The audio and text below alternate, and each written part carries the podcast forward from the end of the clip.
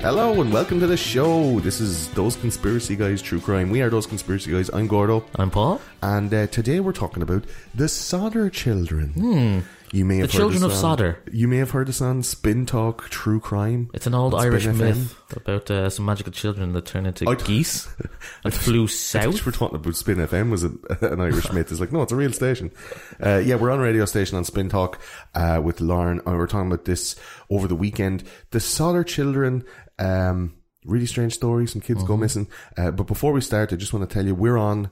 Uh, all sorts of social media. So if anything in this show comes, jumps out ya- at you and uh, m- makes you want to contact us, you can email us info at those conspiracy guys. We're on Facebook, facebook.com slash those conspiracy guys, Twitter at T conspiracy guys, and we're on everything else. The lifeblood of this show, the thing that makes it work, is patreon.com. So it's patreon.com slash those conspiracy guys where you can go on and you can get uh, access to exclusive videos, uh, behind the scenes vlogs, and you can join in with a Google Hangout where you get to come and talk to us.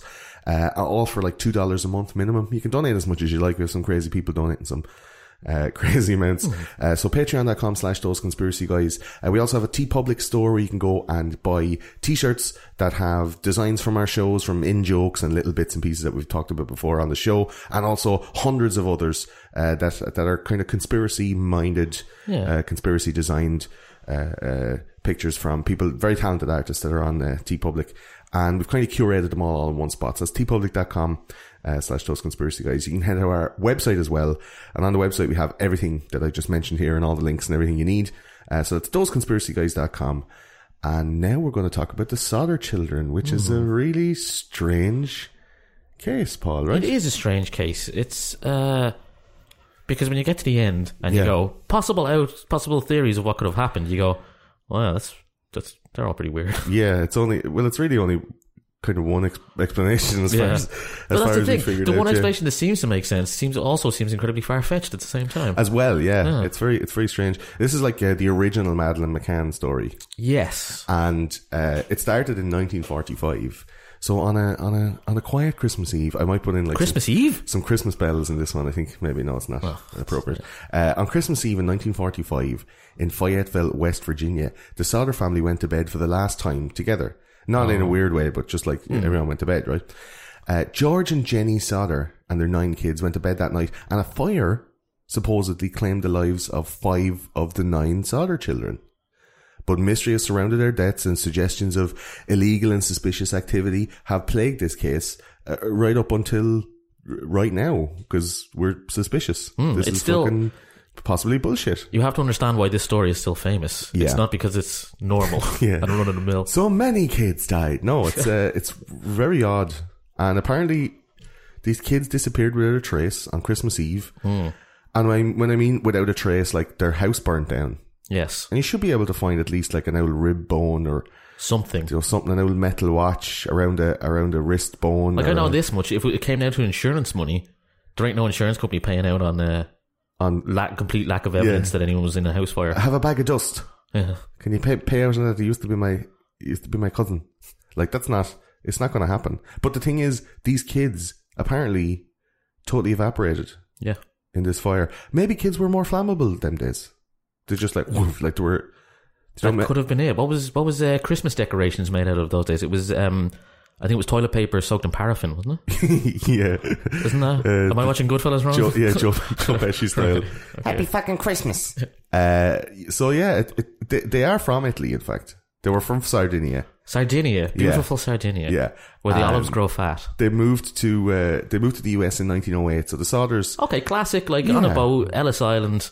like we talked about in our I Mafia am sick. episode, I am needy. yeah, these people they- like they had a shit time in Italy, and it was you know bad old crack and Well, Mussolini and the the black shirts were tramping around the place. Yeah, we're we're storming to power. Yeah. and uh, And Italy was making going it- through somewhat of a almost like a, a new Roman age where like fascism was starting to kick in. It was like everyone go back to feudal serfdom, and this yeah. that the things worked back then. The, the unification of Hail Italy Caesar. looked good on paper and Yeah. looked good to everybody else, but to the people in Italy, they're all like, Who all kind of hate each other from region to region. "Oh yeah, we're we're owned now, and now we have to be forcibly." Mm.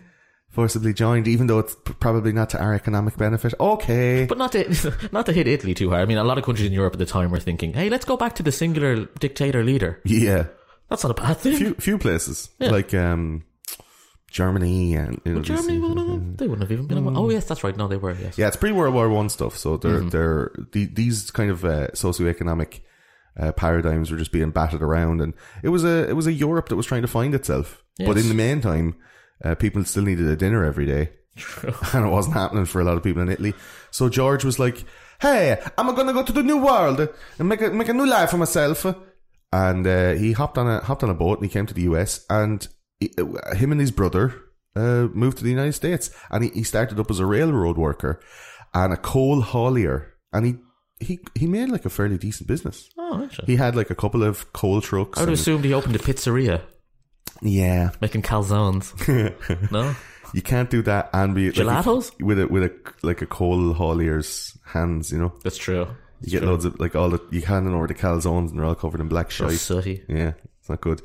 Uh, so after he- he he made his little business, and after a while, he married an Italian beauty Of called course. Jenny Cipriani, and they had nine children in the space of just under twenty years. So they were fairly busy. Hey, Jenny Sip, bring them gams over here. hey, you got a, you got a nice plot, Jenny. It's a nice you pins. She mwah, she beautiful.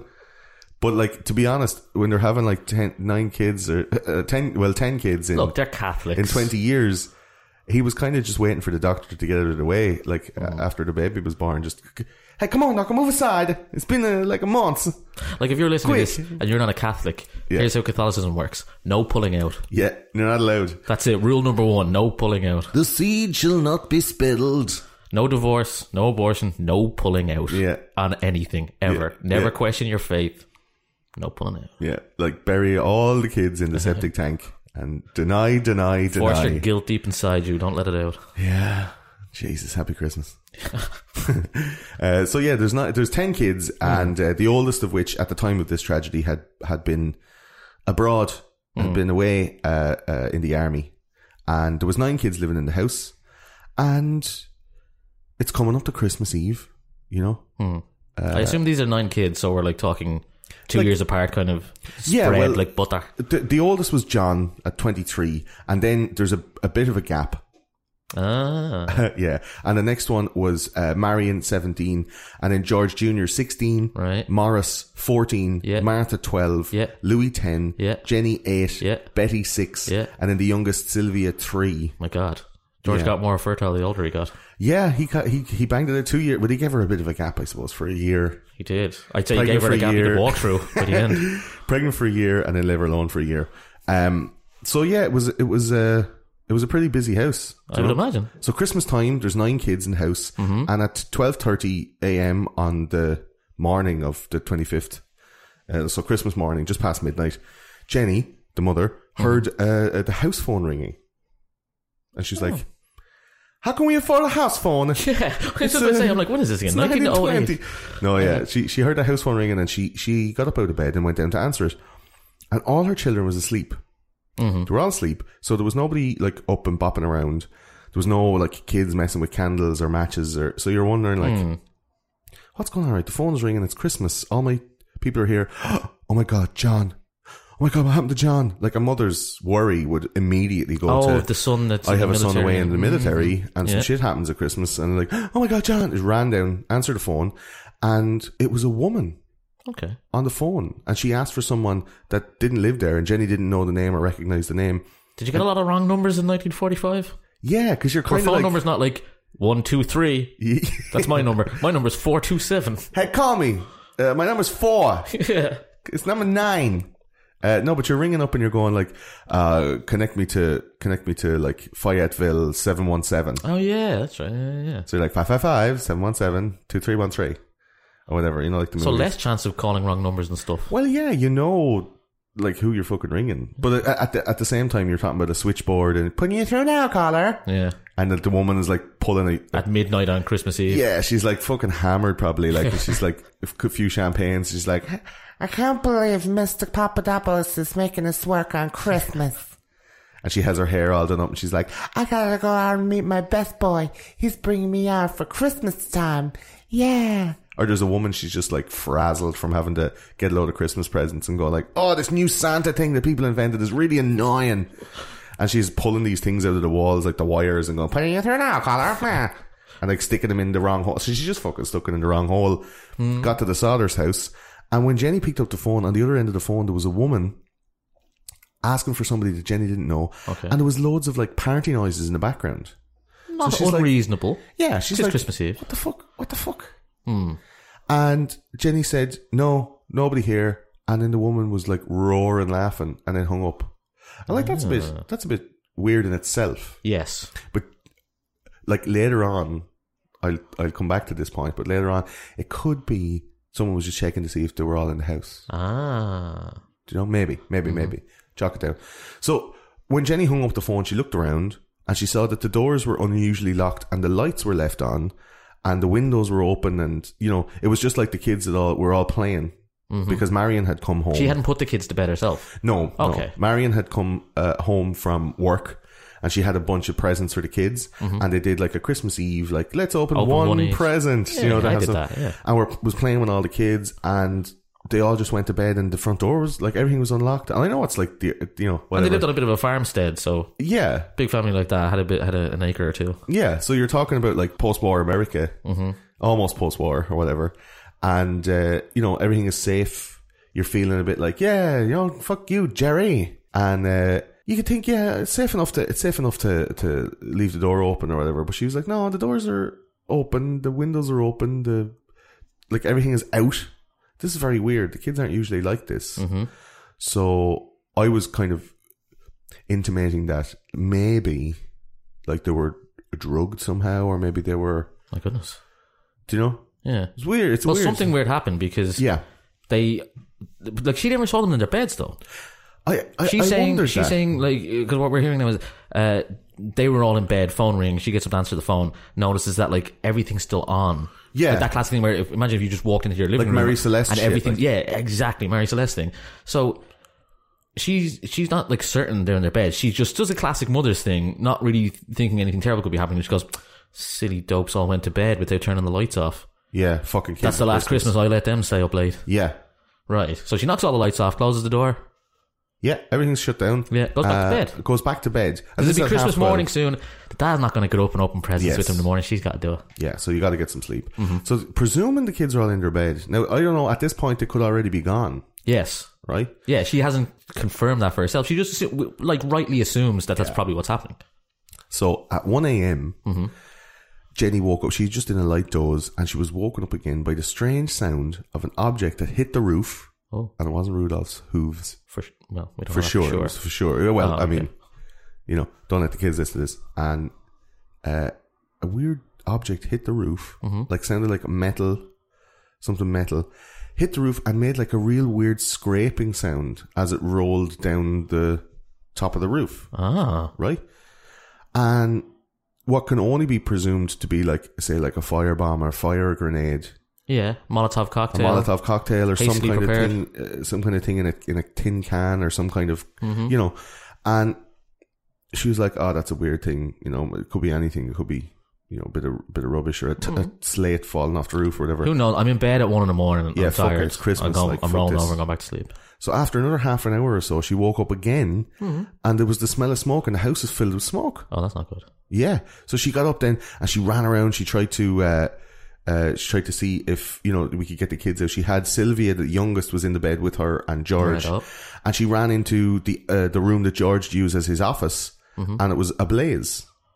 But it was at the front of the house, the office. So it was easy to, if someone was going to throw some shit into the window or throw some shit like on the roof, Uh-huh. this was the place that would be on fire. Yeah. So the whole office was ablaze and pretty soon the whole The house, house is was burning ablaze. top down. top down. Oh, that's not good if you're asleep in your bed. Mm. So the smoke is hitting everybody. Uh, so uh, Sylvia, who was in the bed with uh, Jenny and George, obviously was was brought out. And then as the shouts went up, "Fire! The house on fire! The house on fire!" uh, Martha and George Junior leapt up out of the bed Yep. and and came down Right, oh. to get out of the house, obviously because it's on fire. But uh, Morris, Martha, Louis, Jenny, and Betty were still apparently, allegedly, in their beds. Yeah. If they were indeed in their beds, The middle five kids. Yeah. So these five kids in the middle uh, were supposedly like i- you know asleep, and maybe the smoke had Overpowered made them, them yeah, or- overpowered them, made them Oh, unconscious, or made, terrible. you know, made them drowsy, which is what happened. Like Yeah. you're more off, you're more likely to die of suffocation before you burn to death in a house fire. Mm-hmm. Right, the smoke is going to take you over. The carbon monoxide, you go unconscious, and it's game over. So George Jr. said that he uh, tried to climb the staircase to the attic bedrooms where the kids were. Right. So you're talking about oh, they're like, in the attic. yeah, like a firebomb on the roof. Where's it going to go first, Uh. right? So uh, he said that he he tried to get back up the staircase, like you know, hero. Mm-hmm. One of them small upper staircases that go up to an attic. Yeah, uh, very vertical or Yeah. whatever. And he said that uh, he, he tried to get into the attic bedroom and he called them.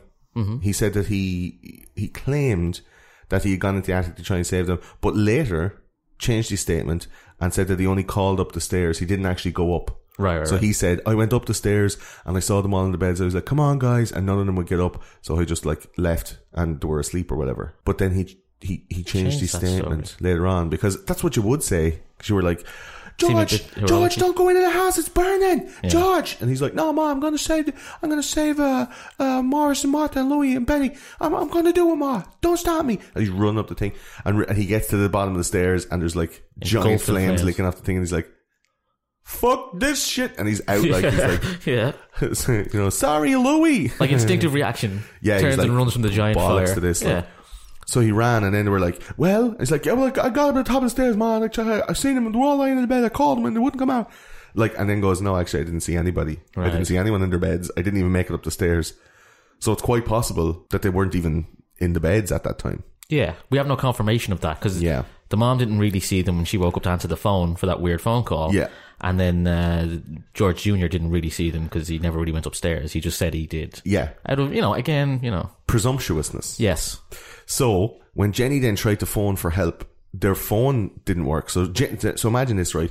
Jenny's waking up. Ah, smoke, fire, fire, kids, kids, kids, come on, come on. So Martha gets up, George Junior gets up, George Senior gets up, and and uh, Jenny has small Sylvia in her arms, running down the stairs. So she tried to f- pick up the phone to call the the, the fire brigade, and the phone is like tap, you know, you tap on the little thing. tick, tick, tick, tick, tick. Hello. Tick, tick. There's no dial tone, George. So between twelve thirty, she got the weird phone call. Yeah. and this is m- maybe about 1.30 now. The house is on fire. I, I- I'd say I'd say a little bit a little bit before one thirty. Yeah, right, so in less than an hour, the phone broke. That's unfortunate. It is. But you know what? That's unfortunate. But these type of weird situations. yeah. It's Christmas Eve. Get maybe that one. No, but get exactly. that one out of the way of the busted phone. Okay, so what happens next? Maybe you're one who's on the switchboard putting the wrong yolks in the wrong holes. Like got a little bit too drunk in that hour. She had a couple of extra drinks and she fell and pulled all the wires out of the Mm-hmm. Yeah, shorted out the of the system. switchboard, switchboard, or she spilled a glass of champagne. and is like, oh my god, Mister Papadopoulos is gonna kill me. Right? Uh, I don't know why she's Jewish, but and uh, She is so, now. Yeah. Uh, so Marion, uh, the, the oldest girl, was like, "Don't worry, ma. I'm gonna run to the neighbors, and I'm gonna make. A, I'm gonna call." So she ran ran to the uh, to the neighbor's house, right, to make a call. And while she was doing that, someone in the car saw the flames and tried from another house to call the emergency services uh, uh, f- from a, a tavern that was nearby. Right, oh. So you're talking about like a Christmas time pub, Yeah. And you're going in, and it's like, tick, tick, tick, tick. hello, hello, emergency services. Hey, uh, yeah, we, we uh, there's a fire. There's a, yeah, it's over at the Sawdust house. Yeah, huge. The old Sada place. The old Sawdust place up on uh, up on Elm. Uh, and they fucking they ra- like so there was a bunch of people ringing the emergency service going solder house is on fire right and uh, Marion went to the neighbors and also rang but there was no way George or the family could have any kind of help for themselves they couldn't like they couldn't put out the flame or have any kind of r- Hmm. remedy to the place being on fire usually you'd have like a fire extinguisher or I don't know Today but you would, of course. Yeah, 1945. yeah. Like you had they had shit like that in forty five, you know. Hmm. And maybe it wasn't in every house, but at least you have a fucking bucket of water or a, you know Yeah. Hmm. a yoke of sand. But what happened was they couldn't get any kind of help all around the house to try and get up to the roof to try and get the kids out or to try and put the fire out. Right. So there's a big water barrel that's near the house, but it was frozen solid, so no water. So he tried to get his ladder and climb up to the second floor to get in through the window, the attic window, to get the kids out Okay. but the ladder was missing. Huh. So his ladder was gone. He then tried to get his one of his coal trucks that was parked in parked in the yard, and he tried to back the coal truck up and then climb up on it because it was as high as the roof, and then jump Hmm. Okay. up on the Yeah, that's roof a from good there. And he tried to start the, the coal truck and it wouldn't start. Double, huh? So then he's like, "Oh fuck it, I have another coal truck because I own a coal business." That's true. Okay. And he went to go get the other coal truck to back that up to the roof, and he tried to start that, and I was like, wouldn't start either. Triple, huh? Yeah, it's fucked a bit, right? And uh, the house, like obviously, the fire raged through the house, and it was you know Christmas time, and in those days there was a lot of like taffeta and and gingham, and very very very very flammable type uh, uh, clothes, and uh, you know it was all made of wood and stuff like that. So the house burned down and collapsed in forty five minutes Good God. and the local fire chief FJ Morris kind of had to apologize to the family and say like So wait, the fire was burning itself out after like an hour. yeah It So burned th- through most of the fuel. there must have been some kind of accelerant Right off. if it was that Yeah. fast right yes. uh, and the, the fire chief said sorry I, I couldn't I couldn't you know we couldn't get to the house even though a bunch of people rang from like a pub and you know the neighbors and stuff like Hmm. Where that were the firemen? Well, I suppose it's Christmas Eve. It's Christmas Eve. They're out having a few drinky poos, and maybe the chief had a couple of drinky poos because he Oh. said, "Yeah, um, yeah, sorry, sorry, Mrs. Stoddard. I had a couple of drinks. I wasn't able to drive the uh, the fire engine." yeah, and this isn't a uh, an urban area. This would be one of those like country Yeah, it's- firemen It's, duties. actually, yeah, like volunteer Where they're not, fire. oh, dudes, right, like, they're not wasn't actually a city- firemen. They're like greengrocers who work as firemen. Yeah, they get the call and they're all like, Like, "Bobby, heroically so, Johnny, but- Tommy, you know, Yeah. let's go." But they're not like, so none of them would be actually in the fire station ready to slide down the pole waiting for a call. But also a forty-five minute like burn time. Oh, yeah, there's nothing they could do. Like fuck, man. Like Mm. something, something seriously was on fire there. So, phone, no good. Water, no good. Ladder, Coal, coal truck ladder gone. Coal trucks not starting. and uh, access through windows, not possible. Impossible. Going upstairs. Impossible. So no one could get into that attic. No one could get near where the kids were supposed to be. So they were just like standing outside the house hearing the kids screaming. No, no, no, no screams. No, You know? no, no, no screams. That's the thing. No, but one of them would have not been No, no, they were, they were all, rendered unconscious in their sleep. they were all, they were all. In fact, they were in the attic. If like, if they they would have been woken up before, like it would have been more likely that uh, anyone on the the lower floor would have been overcome with the smoke before they were woken up by the sound or heat of the fire. Whereas if you're in the attic where the, the fire started on the roof, you're more likely to be woken up first, aren't you? w- From the flames, maybe, yeah. But uh, I would think the smoke would get you first if you were, because the hot air rises. The closer you are to it. Yeah, the hot air rises. Maybe like the They smoke. should have risen off the roof into the sky. Yeah, maybe. It's weird. It's a weird set of circumstances. So tell me, yeah, tell us what you what, what you found out about the fire department then, because like I, when I was reading, it, I was like Morris seemed like a bit inept, and like for me in that first part, I'm not you know getting off the fence now or anything, but it's like a lot of suspicious like Stuff has happened. like the kids haven't been seen. They they went to bed without you know turning off the lights and closing the doors, and then the ladder's missing. The trucks won't start. The the you know God froze the water like in the barrel so that they couldn't put out. The, like oh God, you conspiracy. like it's it's that kind of stuff where you're you're kind of going like nobody saw them. yeah, this is a little too much now. A little too much. So so you're in the fire department. These guys were were kind of uh to blame really. Well, in a sense, okay, look, I'm going to fight for the fire department Go here. on. These are a volunteer fire fire service. Yeah. So, like you said, they're, they're working on their jobs. It's now Christmas Day, technically. Yeah. Right? It's one in the morning on Christmas Day. It's understandable that they, you know, are a little late to the scene. About, you know, eight hours late. so they, Hmm. They did not get there for eight hours. get to the scene about 8 a.m. Uh, and okay, look, they've missed the fire. Like I said, the house burned down in, in 45 minutes. Yeah. So eh, realistically, probably not much they could have done anyway. But the very least they can do is once they get to the scene of a burnt down house, you investigate the fire. Yeah, do some do some arson investigation or some uh, you know yeah it was an electrical wire. That's what. The, funny you should say that Why? because they investigate the area and now. uh, Who knows what happened with the phone, right? Because everything's destroyed. It's hard to tell why the phone wasn't working. Yeah, But they surmise that this house fire was started from faulty electrical wiring. No Right. malice. They hear the story. Like they're told, Jenny explains how she heard something hit the roof in the weird phone call. They say, "No, no, no. That doesn't. That doesn't sound like arson to us. It sounds like an electrical fire." Hmm. But that rankles with George a little bit because George had only a few months earlier had the house rewired for winter time Wow. coming. yeah. So so, So he was very confident that the wiring in the house had been working top notch. perfectly right? and had been recently repaired. Uh, and what's even weirder than that is that the family report that the Christmas lights around the house were still on during the fire. That it was only when the house began to collapse, when, the, when, it, was, when it was overtaken by fire, that the Christmas lights, as with everything else, were destroyed. Right. So you're saying when they were running out through a burning house, if it was an electrical fault, something Mm-hmm. would have tripped the switch and it'd be running out in the dark. Exactly. Right. Now- maybe maybe someone out there in podcast land can tell us in 1945 did they have such a thing as a trip switch? I don't know. Maybe they, like I know they had fuses and stuff like that, but did they have those kind of safety contin- contingencies in the system where if something would short If a out, fire had burned through a, a wire or something, it would have shut itself off. yeah, or even if something sparked, like i- in order to stop a fire breaking out, Hmm. that it would like kill the current so that You can't Would have an electrical minimise- fire yeah, the- start for a thing that's still working and on. exactly yeah to minimize the the the Well, that's what that's what rankles with the Sutter family, George especially, Mm. is that he's saying, I, I just don't believe it can be that because the fire's still there. But here's where it gets Dude, even. imagine you're running out like and the place is on fire and your Christmas tree lights are still good. You're like, Yeah. I fucking hate Christmas. Well, that's Like, weird that's enough. But then terrible. imagine like like a day later, the the fire investigator comes to you and says, "I'll tell you what, it was an electrical fire." And you go, "No, it couldn't have been an electrical fire because the lights were on." That's how we got out of the house. The- the- the- we turned the lights on and ran out of the house. If it was an electrical fire, why did the lights work and allow us to switch on the lights in the hallway and run out of the house? yeah, that's fucked. And why would they say that then?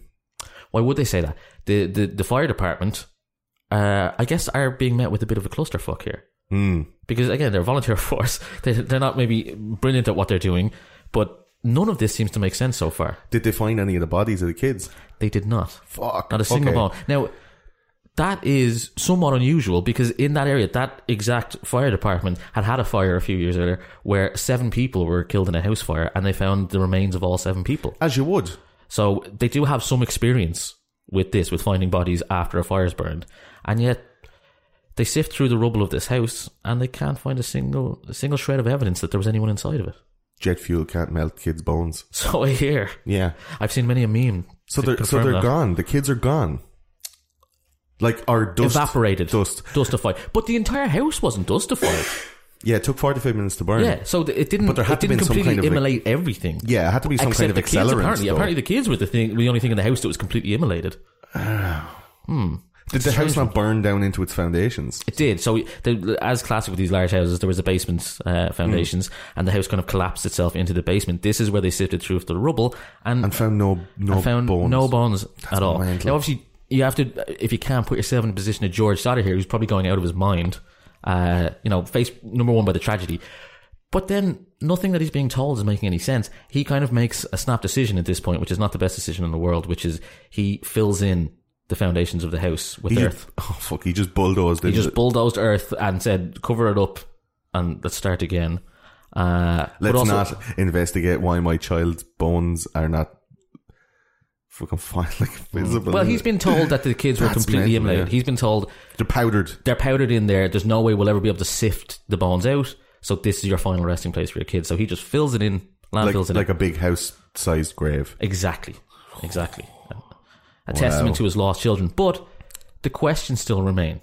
Here's the problem: The- a, you have to deal with the fact that all your children are dead. B, you have all of these weird events surrounding it that's being ignored by the police and the fire department. But the fire department like issue death certificates for all the kids if they say, "Yeah, the kids died from the fire."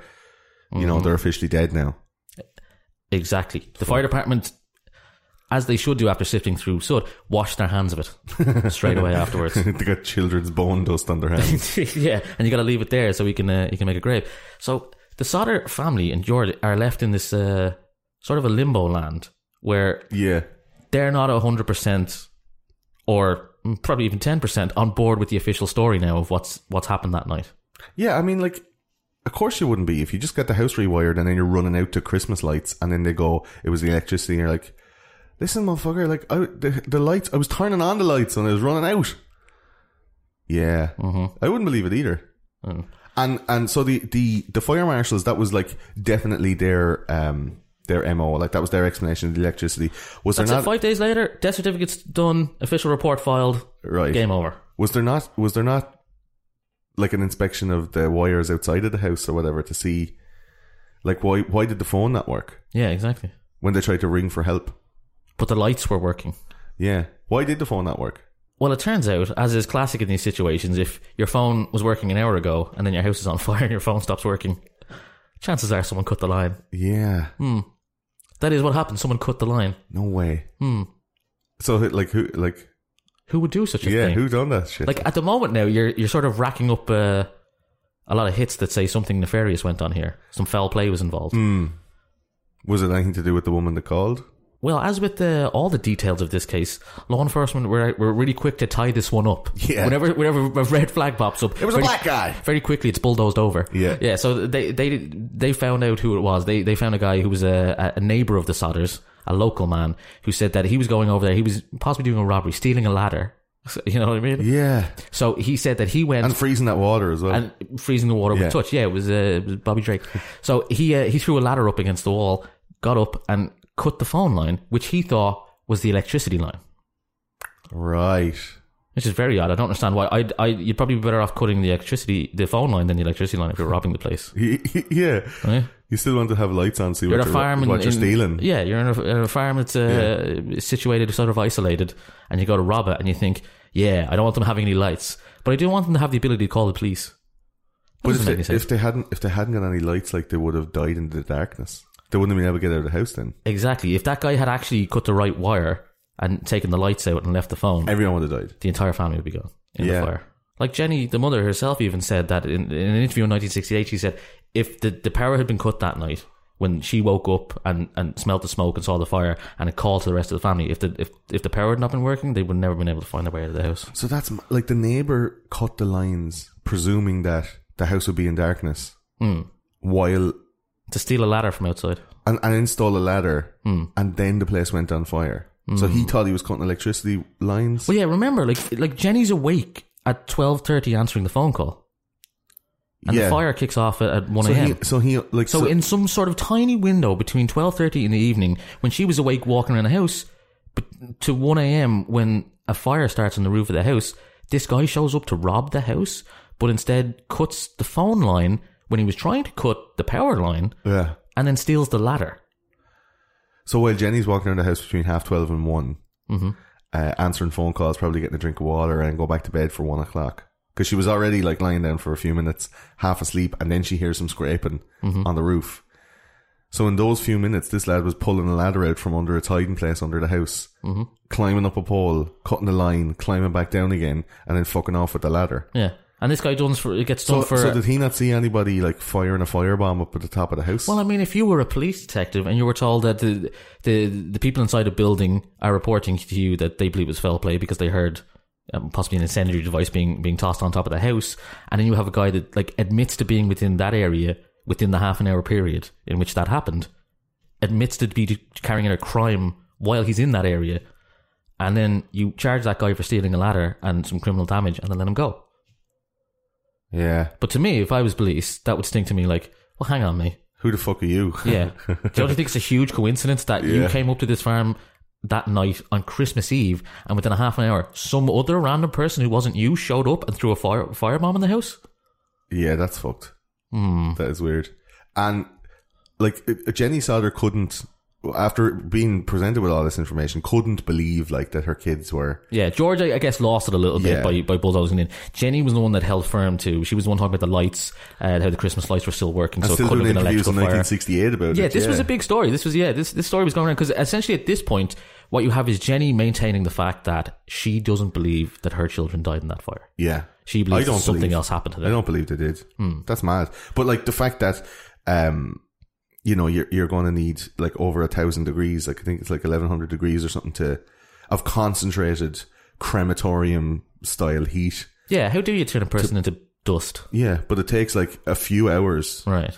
and you put somebody like you put them in a a- they're in a cardboard box and then when you heat them the like fat people burn hotter Right. but shorter so you have to burn fat people for longer to get the bones to go because the fat goes at a certain temperature and then it turns see. to oil and then to evaporate the oil Do you know um like cremating somebody to dust Yeah. takes a long time in the high heat like it wouldn't Hmm. Not disappear. 45 minutes in a house fire that failed to burn through chairs and, and yeah other this is furniture. some world trade center 7 shit right Yeah. here like this is fucking do you know But also, it's 1945, and this is a family that are an immigrant family, like first Yeah. generation immigrant family and they were Italian as well, so like they were probably more flammable Mm-hmm. in because, West Virginia. because of all born and raised. Take me Like home. um, Yeah, they're Italian, so they probably like have a lot more kind of flammable oils in their body and stuff like that True. Mm-hmm. from the food, and That's true. you know, uh, that's what that doesn't make any sense to me. Like I, I, I'm, I'm And sorry. I think with, it didn't make any any I'm sense to siding with anyone. Jenny, yeah, she's At going the like time, fuck that shit, it man. became like such a, a, a cause celebre, an exciting case. yeah, that uh, I I think a lot of people were looking at the facts of this case and going, something's not right here. But what's even for me, what what's striking me the most is not right here is the apparent cover up.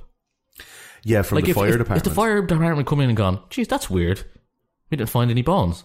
If Mm. the fire department come in and gone, geez, that's weird. That like the lights were still on when we believe it was an electrical fire. Yeah. Oh, that's weird that we caught this guy who said he was there and cut the the phone line, but was trying to cut the power line and stole a ladder. All of which are very important yeah, keep that key content. pieces of fucking, information to the fire, Yeah, uh, all of which connect to the fire, and they've kind of papered over all of these things. a little bit. I remember you saying on the on the radio that there was a like an inspector that the Sodders hired, Yes, they hired a fella named CC Tinsley. right? What a cool name that guy has. Uh, and they hired him a, a, a private investigator, a private dick, you see? Yeah, Uh, and and they hired him because they believe now that the children weren't in the house when the fire started. so they're going, what happened? Because Yeah. the police and fire department aren't listening to us. They think someone might have the reason the door the door was unlocked when she came downstairs was because maybe someone had entered the house. The reason the lights were on, someone had entered the house, had abducted the children who were by them. Those chil- those five children were by themselves in the attic room, so someone could have bypassed all the, the the middle floor of the house where the parents and the older children were sleeping. Yeah. gone up to the attic, attic, abducted the children, taken them out, and then covered their tracks by setting fire to the house. Yeah, in that half hour, Yeah. Because if it's something to Very, do with the, if very- it's something to do with the or- phone or- call, or then you even- make the phone call, yeah. and if someone's watching, like I don't know, a guy on a ladder, um, it, well, I mean, but over over by the phone lines, over by a Yeah, yeah, lamppost yeah. down the street. But uh, fourteen feet up the air. if you see she wakes up, answers the phone, and then switches off the lights in the house, and goes back to bed, Mm. you then know that that's your your moment to strike. Well, I put it to you, sir, that perchance, perhaps, Yeah. because she never checked the children's bedrooms and because George Jr. never ran up the stairs when the fire was on to check, that they could have had uh, way more, way more time. Like if everyone in the house goes to bed at 10 o'clock, Uh huh. They could have been gone before the phone call. yeah, they could have been gone hours before that.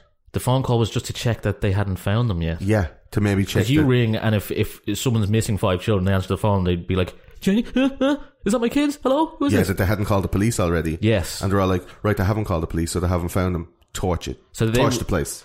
They ring up and go like, hello, is Benevenstancio there? And she goes, there's no one here by that name. And you start laughing because you realize, oh, they haven't worked it out yet. Yeah. This is a dark tale. Yeah, it's fucked up, man. What did CC Tinsley do then? Well, Tinsley begins as a lot of in- investigators would do. He begins at- with the scene. Yeah. So he goes straight to the scene of the crime and uh, begins uh, digging around the area. Now, not exactly where the house was, but nearby he finds a, a box buried in the ground. And when he opens the box, brace yourself, All right. what he finds is. A bunch of old lottery tickets. Well, he finds what can only be described as some biological material. Oh shit, man!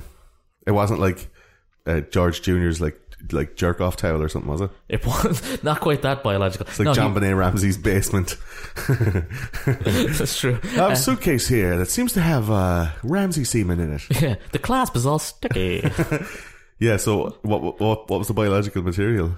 he finds a box with what is essentially a piece of meat inside of it. Oh no! What's the meat? Like a finger? Like The we m- we have your kids. The meat Yeah. is a beef liver. It's the liver of a cow. Hmm. What?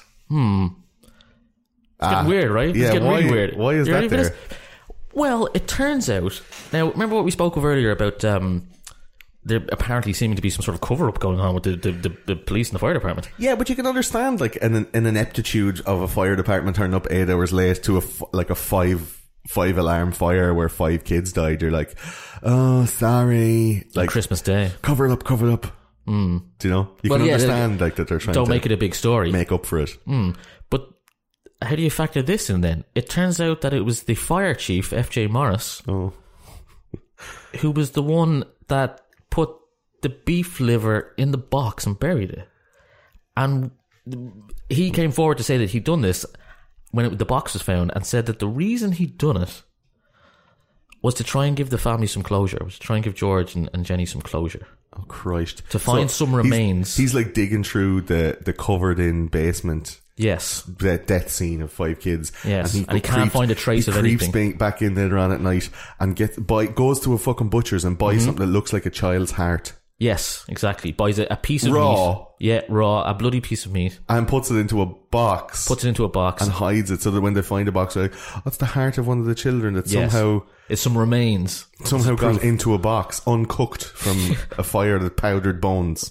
Hmm. This lad seems like a fucking dope, This part of the story is- is like like a kind-hearted dope or a beef-livered Uh, dope. it's nonsensical madness. yeah, One can only assume this is someone who's losing their grip on reality. That like like that kind of a punt is insane. Yeah, who would believe who would believe that? So they so they went and tested it and go, oh my god, is this the heart of one of my children? And they tested it. and Yeah, it turned so out to be CC a- Tinsley like cut off two or three slices of it, and Uh-huh. then he fried them up with some onions, uh, and, a, and a little bit of bacon, a little strip of bacon, We gotta soak this child's heart in milk before we try and eat Yeah. it. That is fucking. and then he put it on a piece of toast and he ate it while Mm-hmm. the family sat there with bated breath. And he finished and he said, "What you got here is some beef liver. that is fucking mental. This ain't no piece of a child. This is some beef liver." So what do you say to FJ Morris after he's done that? You're like, Morris, what the, fuck, are you doing? Trying to lie to us and tell us that our, our child's uncooked heart made it into a small box. Mm-hmm. Like, what are you trying to do? And he's like, I'm sorry, George. I was just trying to give you something to bury. Yeah, I just I just wanted you to have something on one of your kids, and you're like, you fuck. I've after paying this Tinsley that a load of money to go look at her. You fucking Mm. arsehole. But this this twist in the case now is enough to to kind of I guess Reopen it or Yeah, to- reinvigorate. well, it. but yeah, to reinvigorate George out of his stupor because I think Okay. at thi- up to this point George is a little bit Jenny's the, the driving force behind in this investigation. Yeah. George is a bit out on his feet, but this kind of wakes him up to the fact that there's something not right at all going on here, something Yeah. super nefarious. So he comes around to this idea that maybe the children are still alive somewhere. But it took a few years for Mm. this to happen. Like I, I was reading about some some certain eyewitnesses. Like when this thing broke, Mm-hmm. there was loads of people going right five kids, like one small four year old child.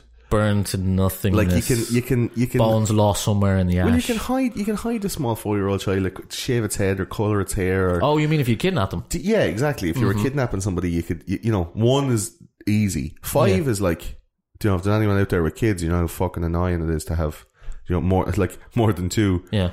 Uh, Plus, if an APB goes out that says, uh, yeah, five, Hey. five Italian looking kids. You're looking for you some know. shifty so and so's with five kids that don't really look like them. Yeah, That's easy to spot. exactly. in a lot of ways. Uh, there was, there was some, But remember, no APB went out because the police and the fire department are presumed both they were dead. That's the hand in thing, hand on you this. see? That like case was closed uh, twelve hours after the fire. The case was closed. Yeah, that's the thing. There was no, there was no inquest. There was no, like, Mm-hmm. man searcher. There was no, And and follow up investigations that were promised never Yeah. really materialized. Well, there was a couple of eyewitnesses at the time that were going like, "I heard, hey, I heard about that fire over in Fayetteville. Five little kids burnt to death. See, man, because it was forty-five. you know, But the story was also going around that hey, did you hear the mystery? Maybe the kids uh, are Yeah. still alive. no, they found a heart in a box. so there was a there was an eyewitness called Eda Crutfeld, Ooh, and she nice name. she who she ran a, a Charleston hotel. Uh, she claimed to have seen the children a week after the fire, and uh, because they came into her hotel uh, after midnight uh, with a man of what can only be described as Italian extraction. So I'm guessing, you know, like the sallow skin and uh, a coif of hair with like a white stripe in it, and then a very, a very long uh, lapelled shirt Mm-hmm. and a silk tie with a, a you know, a lot of chest hair. yeah. Uh, and he uh, came in. a nice medallion. Hey, "Eh, I want to buy. I want, I want a room over here. Uh, Joe Pesci. no, no. Uh, but uh, he he came in with these five kids and he began uh, talking rapidly to them in Italian.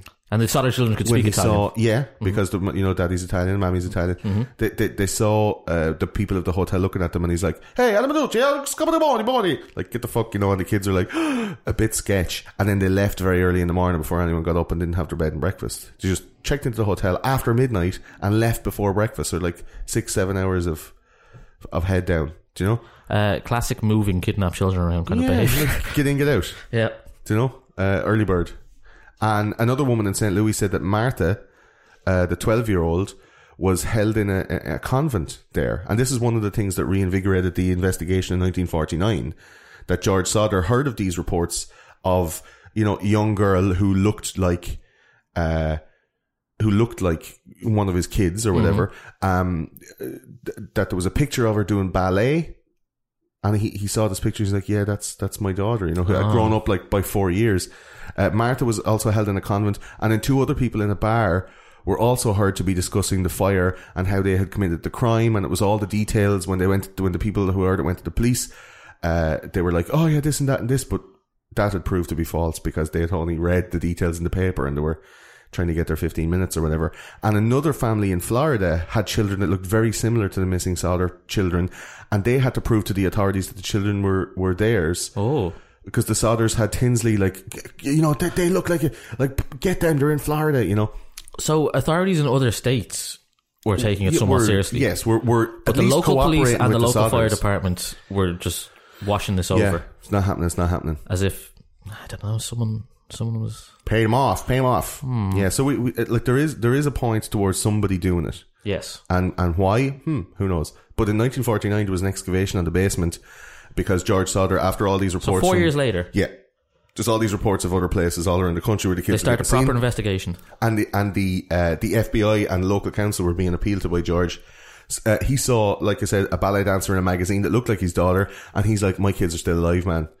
Like that fucking Egypt put a put a, a, a you know a beef liver in a box and told me it was their heart. Like I don't believe this shit anymore. And he got Oscar Hunter, who's a Washington D.C. pathologist, to supervise a search of this burnt house. And uh, some coins and a dictionary were found, as well as some small bone fragments that were determined to be human vertebrae huh right? So they found these human vertebrae and they were sent to the Smithsonian Institute and were confirmed to be human and from the same person. But you're talking about four years later okay in an in a, a, a kind of a, an open uh, crime scene, like a big open uh, hole in the ground. Well, not a hole in the ground, but like a filled in yeah rubble bullshit kind of. Uh, uh, But George had written to uh, to J. Edgar Hoover. He was like, he was making waves now. So again, if Mm. was you a think national there's, story at There's this someone point. behind this. If there really was a kidnapping Yeah. or a murder or something that took place here, this is the kind of thing that would spur you into into some action. If you're like, this guy's making too much noise. Yeah, we gotta quiet him down, see, man. Uh, so the human vertebrae were inspected, and uh, what are called the traverse recesses, which are the bits you know where uh, just at the top of your arse crack, the bones kind of jut out, mm-hmm. like you have like a Nicki Minaj booty. Yes. These are your traverse recesses uh, were fused together. So when your your your vertebrae fuse like that, it means that you're of an older age because kids th- they don't have that fusing uh, a fusion of the bones yet because they're still growing and separating or whatever. So this said that the bones of this person was at least eighteen, if not twenty years of age, and the oldest of the kids that were uh, ap- like apparently uh, burned in the fire was Morris of fourteen. So unless Morris was a very mature Hmm. uh, young man, Hyper mature. hyper mature of six years, and he had fused his bones together. Uh, I know I, when I was fourteen, I was fusing the bone off myself, but it didn't. Uh, It didn't make my vertebrae stick together. No. Made Mm-hmm. just- other stuff stick together, Yeah. but just not my vertebrae. So I mean, this, uh, oh, this testing was done by like the Smithsonian, yeah, so you can fairly rely on it. Yeah, I and I'm mean- sure like the Smithsonian are calling up like George trying to it's go. an independent Was your oldest son seven foot tall? Did he go through a massive growth spurt and then that? No, he didn't. Okay, then that's not your kids. Yeah, that's what the thing. bones we but find in this the is fire. four. This is four years later. So who's to get like a couple of a couple of vertebrae from some some mook they had whacked off, and they just go like This is it again. toss that in like And who could that be? We don't know. All we know for sure is is that the fire chief had definitely tampered with the scene definitely with the the, the meat box. yeah. So And then really try to play it off, like let a private investigator find it and do all that stuff, Mm-hmm. and hope it'd just go away, and the sodders would go, okay, closure. Hmm. But they didn't. They fought back. Yeah. Now, I don't know, Paul. We've been in, Hmm. i- i- intimating or insinuating that it may have had something to do with uh, some kind of an Italian connection.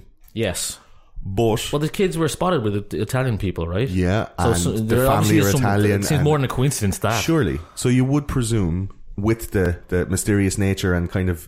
Uh, I don't know, professional execution of this uh, uh, fire with the cutting of the lines and the hiding of the ladder and all this, like taking the, the starters out of the two coal trucks so they couldn't start. Like this premeditated uh, precision. It kind of looks like a, a hit. It kind of looks like a, a, a an operation or a jab. Yeah, quite a, a co- complicated-ish one. So in the years previous, and you're talking about 1945, so it's like around World War Two time, and Mussolini had just been hung off the bridge.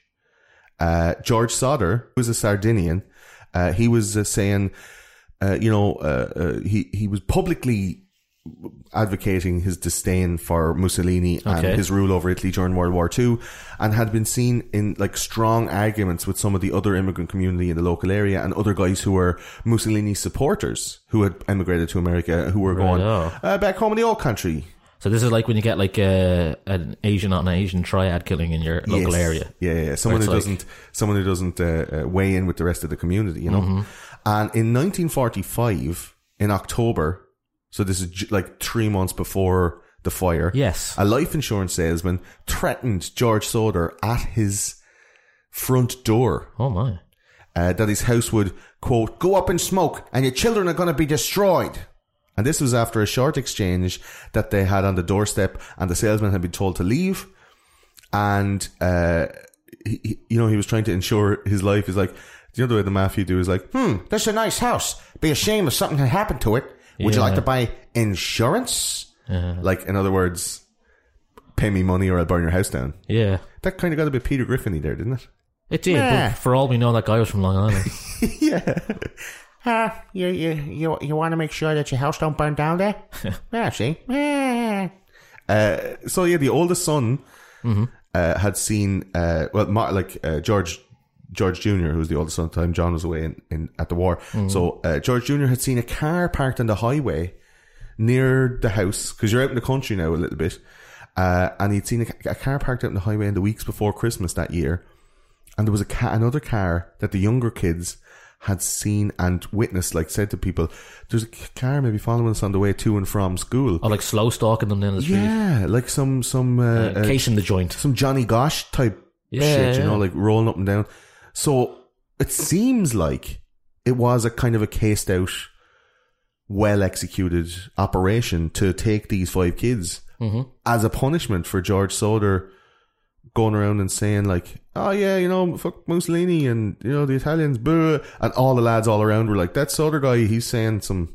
Saying some shit about the home country, so maybe like they all got together and go, "Here, George is, is making us all look bad he's making Italians look bad. And you're looking at a time like from our Italian Mafia episode, like these guys are already well organized. Yeah. They're they're after infiltrating like all the unions, all the big cities.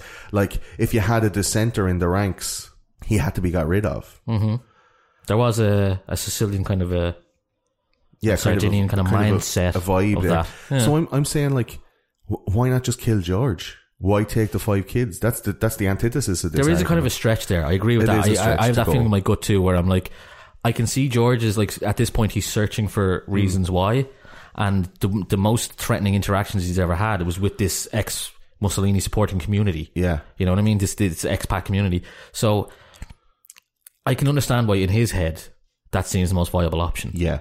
To, to, To me, though, it seems as. as crazy as a beef liver in a box, though. Yeah. it's equally as Yeah, it's equally as maddening. crazy, but it's it's more close to finding not finding any bones like in the fucking dust, or some guys were following you around and in a mafia style hit, your house was burnt down. Do you know, like the guy, the the the insurance salesman was hard to have said as he walked away from the house. Uh, this is up for all the dirty remarks you'll be making about Mussolini. Oh, Do you know? that was no insurance salesman. Yeah, like I mean, That's like some idiot who owns like a, a, a store in uh, Yeah. in New Jersey or whatever, and then the mafia comes to shake him down, and he goes, "You guys are the worst insurance salesman ever." And they're like, dude, this isn't really insurance. Oh my god, this guy is so stupid. What can I do with this guy? this, this waste disposal guys are coming over here every two weeks looking for money. Yeah, he goes, "You were a poorly run waste management company. It's like, we don't actually do waste management. What is wrong with this guy?" It's a front. I know it's an affront to my senses too. like it's shitty, right? That, that that that you can't. There's no way to put your finger on it and go like Well, that's so far nothing seems to make sense. Like I There's can nothing understand, concrete. I can understand why there's lots of um, sightings of them because, like with the Madeline McCann case, that seems to happen. Yes, Once yes. It, once a story becomes like n- newsworthy across the whole country, Yeah. they were getting these like where, where was it North Carolina and. Uh, uh, Missouri, there- all these Yeah. different places that they were getting these, Florida. uh, yeah, all these different places they were getting these these hits from. So I can understand some of them could have been wrong, some of them, or not even some of them, most of them had to be wrong. the kids Yeah. couldn't be everywhere at once. But uh, every every theory so far is a bit like yeah. But in in the late sixties, there was a small break in the case. Like tell us about that. ah, I don't know if I'd call this a break in the case. What I would call this is an addition to the incredible Hmm. weirdness that's been going on so far.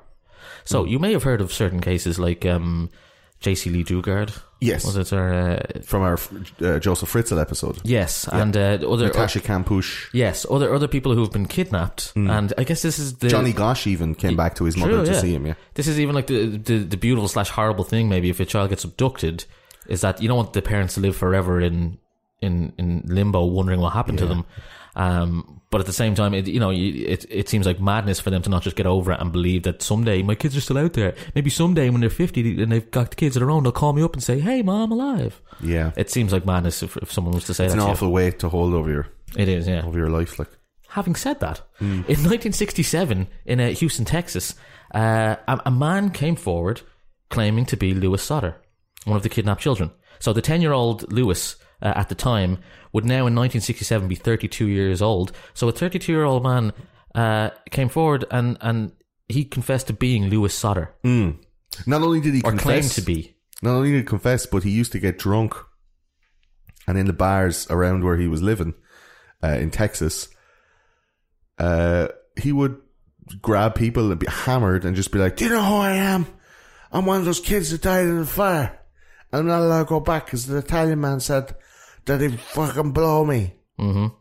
Oh, blow me away! I mean, like that's that was the story of what of what Lewis Sutter was doing, or they alleged Lewis Sutter. Like, can you imagine being that kid and knowing that you can't go back because, like, phew, you know, Yeah. that's mad. That is, but it gets even weirder again because the mother Jenny uh, at one point received a letter in the mail from a person, a different person, claiming to be Lewis, but this one postmarked from Kentucky.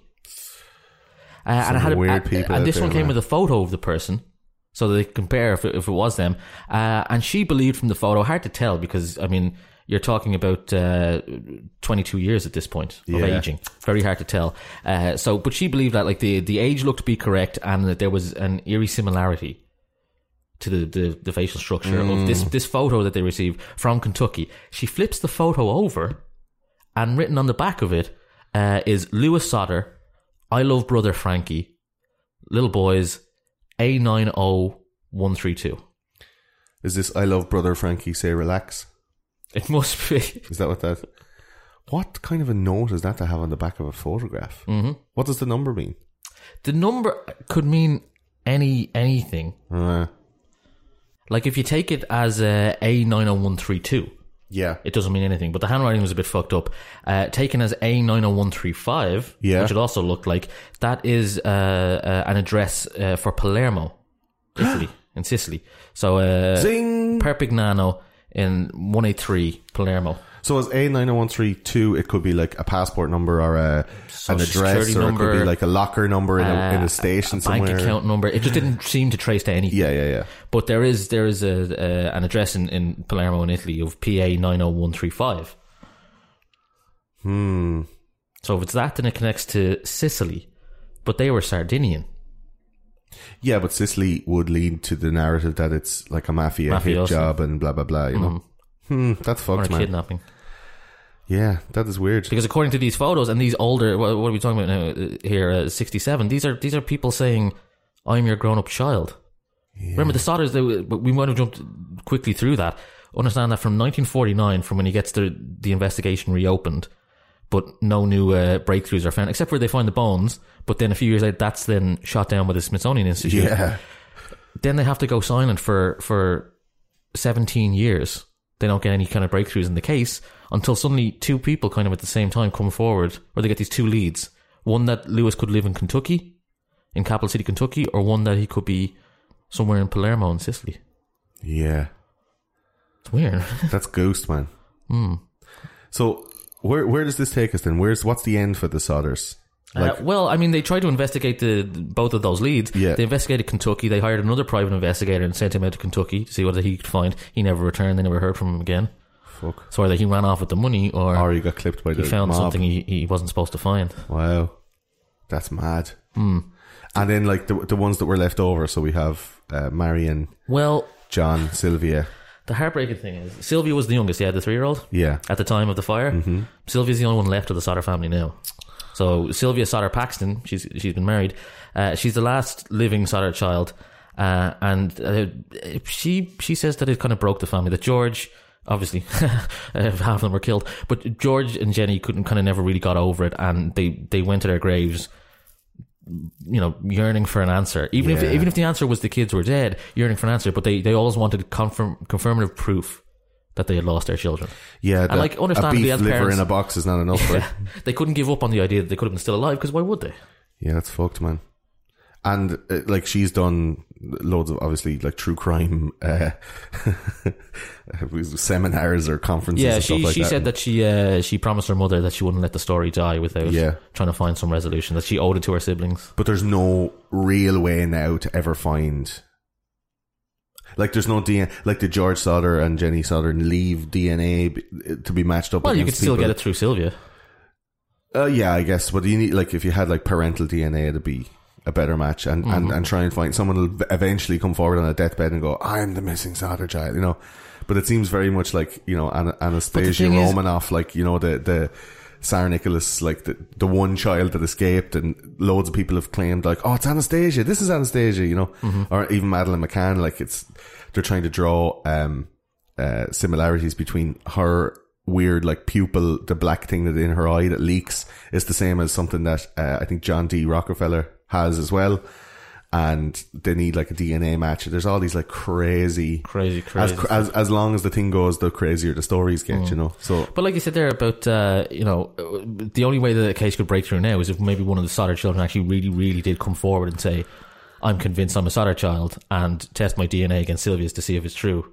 I was Yeah. a kid that was kidnapped and taken to, to Sicily. so where's the where's the When I lad was a from child. Texas? Why is he not? Why is he not doing that? You know. I'm just, hmm. It's in the sixties, like so, uh, like huge attention has been paid to this case, and especially since like this new true crime renaissance that we've been going through over the last maybe six, five, five years, like, Mm-hmm. and since Serial came out and, and the likes of uh, um, Making a Murderer and these, I kind had of personally things, never heard of this case until uh, some of our listeners started requesting it. like- yeah, absolutely. As a topic, We have some people out there that were asking for this one. That's been on the list for a long time. and it's so it's so weird. This case, I'm amazed that I hadn't heard about it before because I'm Yeah. like, this is the most abnormal like murder mystery, but Mm. it's not even a murder mystery. It's, it's a house fire. It begins with just a normal house fire, and then just gets incredibly fucking weird from there. very very weird um yeah so like i mean like true crime is now like uh, kind of you'd say like a new rock and roll there's a, a huge resurgence in it and it's always been around and there's always been these history channel things or snapped women who kill or there's always been like some kind of murder show Forensic or detectives something. was my uh, was my bag. and there's so many murders and we're going to be handling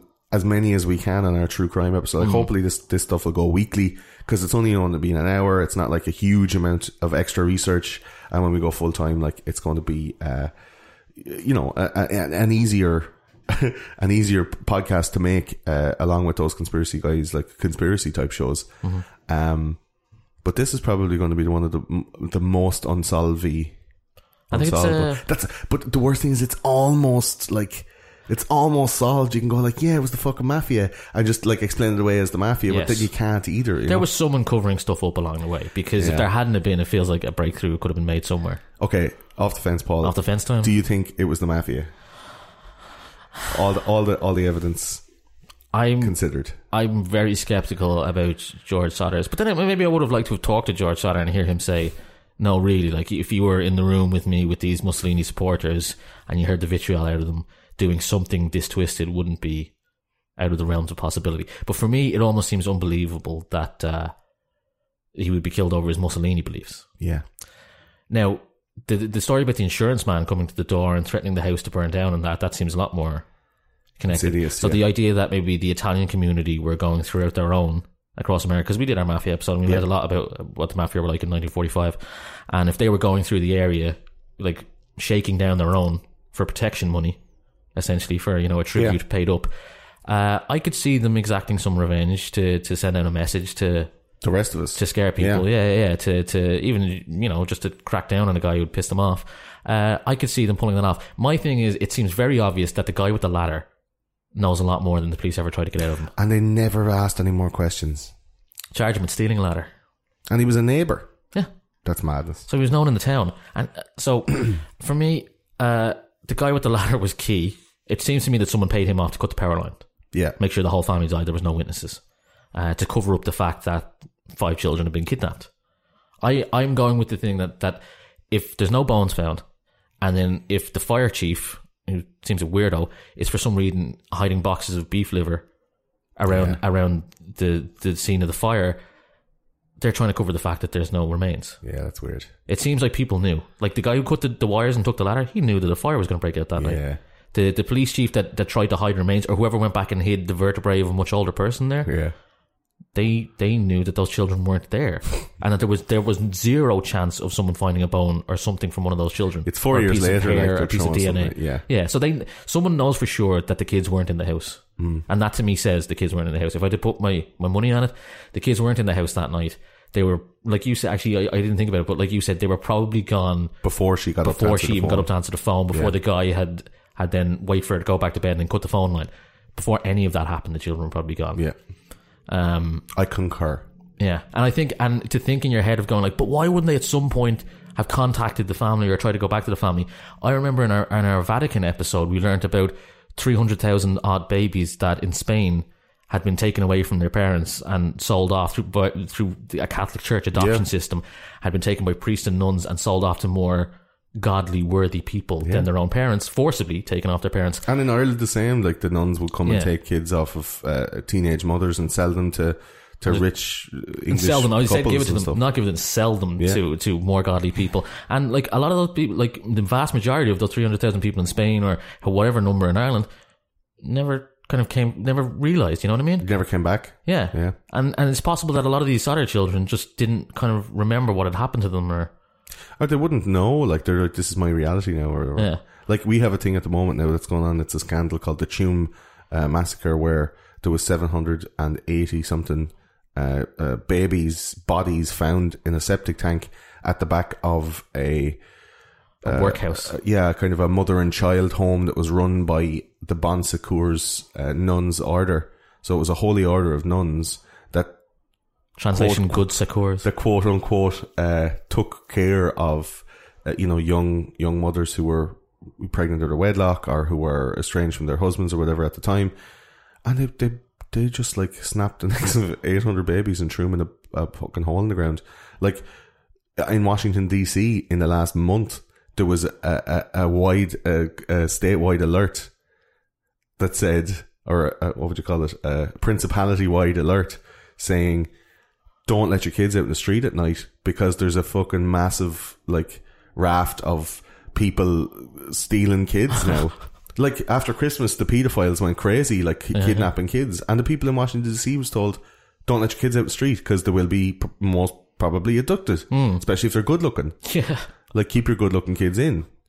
And all the ugly kids were like, Yes, the streets are ours. Like that's happening today with today's technologies, with today's like Amber Alert system and like smartphones and immediate communication, where you're not waiting eight hours for a fire engine, where you're not, you know, uh, uh, having like a, a, a crime scene investigator like fucking going, okay, tamper with the evidence. Like it's all forensic, scientific, technological, and yet still that shit is happening, and those kids will never be found or never come home. So how how hard is it to believe that five kids were kidnapped in 1945? And sold off. You could probably get a couple just- of grand for each kid. Yeah, well, not even sold off, but just like taken away and and do you know this is punishment enough, like or whatever. Mm-hmm. Very odd. And some of the stuff, like yeah, that neighbor guy, like definitely, even- could could you you definitely see- way more suspicious. Could you than- see it as a material crime though? As as in like instead of going into your house and stealing your whatever, I'm gonna like steal, Steal- your kids, steal the sell kids. them on through the, the black market human trafficking game. There were and all then of burn that- your house down so Yeah. that there's just no evidence that it ever happened. they were all of that age, like do you know of the age of yeah the, the- Trafficable. trafficable age, yeah. I do, I do think there was something to do with it. I So- don't know if it was in fact the mafia that did it, but it, de- it definitely was someone of. So off the fence, were the Local- kids in the house? I think during they the were fire? gone before the phone rang. Okay. Do you, so you believe Jenny's version of events that the fire was started? at like one o'clock and it burned down and Well, that it wasn't an electrical fire. I, I believe yeah it wasn't an electrical fire it was started by like an incendiary device Mm-hmm. according to the evidence that I've seen but who knows man maybe Jenny Sauter was in on the whole thing maybe she wanted you know to get away from like having so many fucking kids because George is out at work and she's raising nine kids and she's like fuck this She's like, I love half as many as this. yeah I'd love half as many how much will I get for them and you know paper the front room get a Mm-hmm. new suite of furniture swap one of the babies for a new washing machine or something like who, who knows what what's going on but according to the you know the evidence Your gut. What does your gut tell you? Gut tells me they were abducted. There's no fucking bones, man. And if you had to, if you, who does your gut tell you would do an abduction? by all accounts, b- Mm-hmm. like Mussolini supporters. Maybe not the mafia, but definitely like people of of his community, of Italian George immigrant Sauter's, community yeah, that he community. had pissed off, that, and more than likely, the crime element in that community that were, old school were and did things mafiosi. the old way. they were mafiosi. So I, I, you know, one would presume that that's how it goes. You know, Mm-hmm. yeah. I would concur with the stuff that you're saying as well. The same, like the weird The fire chief? What'd you say about him? fire chief's a fucking dope. He's just a dope Do you think he trying must to have help. been in on it? Was he paid off, or No, why I was he think- acting like that? I think he, he was he was embarrassed at his inaction that night, or he'd had a couple of drinks, and he was like, "Yeah, I need to do something to help because I feel like partially responsible because you know I was on call, but I was really on Death certificates filed um, yeah, five I mean, days after the fire. yeah, he'll, he'll do all that stuff to, to avoid like an embarrassment. Like he's a, he's a public figure. He's obviously getting some perks for being the fire chief. Ah. So he's And got a like, separate story that I- I uh wanna explained f- why he yeah. did his own motives, which were wanna- stupid things he did, but I want to feather my own nest and I want Mm-hmm. to keep my nest feathered. So if I fucking say, yeah, it was my fault that five children died because I had a few drinks and I couldn't drive the fire engine, like you'd be fucking strung up for that shit. So you think he was trying to help the Sauter family accept what had happened and move on by burying the box of yeah, meat? And, to accept, to let the community accept it. Because if the Ah, Sodders oh, 'cause accepted the it story's getting bigger and bigger and Ashley all Yeah. the time. Yeah, and he's included in it and he's like, and his stop. name's mentioned and everything is uh, idiot, incompetent fire chief. Yes. And he's like, God damn it! I'm-" I think it's like that Hanlon's Right. razor where it's uh, uh, by stupidity rather than malice. Okay. Do you know? And the uh, the the disappeared uh, uh, private investigator who went to Kentucky, capital city, Kentucky. Ah, you could, well, capital city. You could have got, Big lights. you could have got clipped. You know, Hmm. you're poking around in the wrong spot, and you're like, Yeah, what are you doing over here? you Private dicks, eh? Man. You're looking for that Louis Sada. like that's it. It's game over. Like the the the, the Lewis Sauter pictures and all. You, there's people fucking sending insight into Madeline McCann all the time. Yes. Like that could be any old stupid guy who's like, I want to be important for a minute and just shouting some shit. But like, yeah, off the fence. The, you know, Kids were kidnapped. Italians kidnapped the the kids before midnight and burned the house down. For either financial or pride motives. Yes, yeah, that's it. Like, but we'll never know. That's the We'll thing. never That's know. the thing. This unless And, uh, the only way to fix it now is someone has to come forward. With some DNA and match it to Sylvia Patton Yeah. Sylvia Sauter Patton. Yeah, that's all. That's all we got. Uh, so that's it for this time on those conspiracy theories. That was the Sauter children. It's a dark story. It was a dark. It was a, it was a dark one. kind of ends sad. You can't really put any kind of can't. hopeful slant on it. You can't. Well, hopefully, no, no. hopefully those five kids went on to live like a normal life, not knowing of their past and. You know, reading about you know, oh, those poor missing solder children, and never remember. But like, you're fucking ten. Of course, you're going to remember that part of your childhood. The like. three older ones of the five absolutely, Absolutely, would absolutely. remember stuff. Um, so yeah, that's that's it for the solder children. If anything in that uh, uh, tickled your tickled your mind bones, Yeah. If you're Lewis Sauter, or even if you're yeah if you're Sylvia Paxton and you want to you want to reach out to us and say like yeah c- those conspiracy guys we can help um, or indeed you want to give us a call and we'll talk to you over the over the phone and, and put it out to our people uh, probably not going to happen though probably not. um, yeah if, if, if anything in that uh, tickled your, your mind bone and you wanted to uh, reach out to us and give us some information or some corrections or some extra stuff info at those conspiracy guys is our email we we do read everything immediately. Uh, it takes a little while to reply. We are on social media, facebook.com slash those conspiracy guys, on Twitter at T conspiracy guys, and we're also over on minds.com, Oh. uh, which is an alternative now to YouTube because YouTube's getting all politically correct and uh, demonetized and stuff like that. And we're on vid.me as well, so vidme uh, slash those conspiracy guys.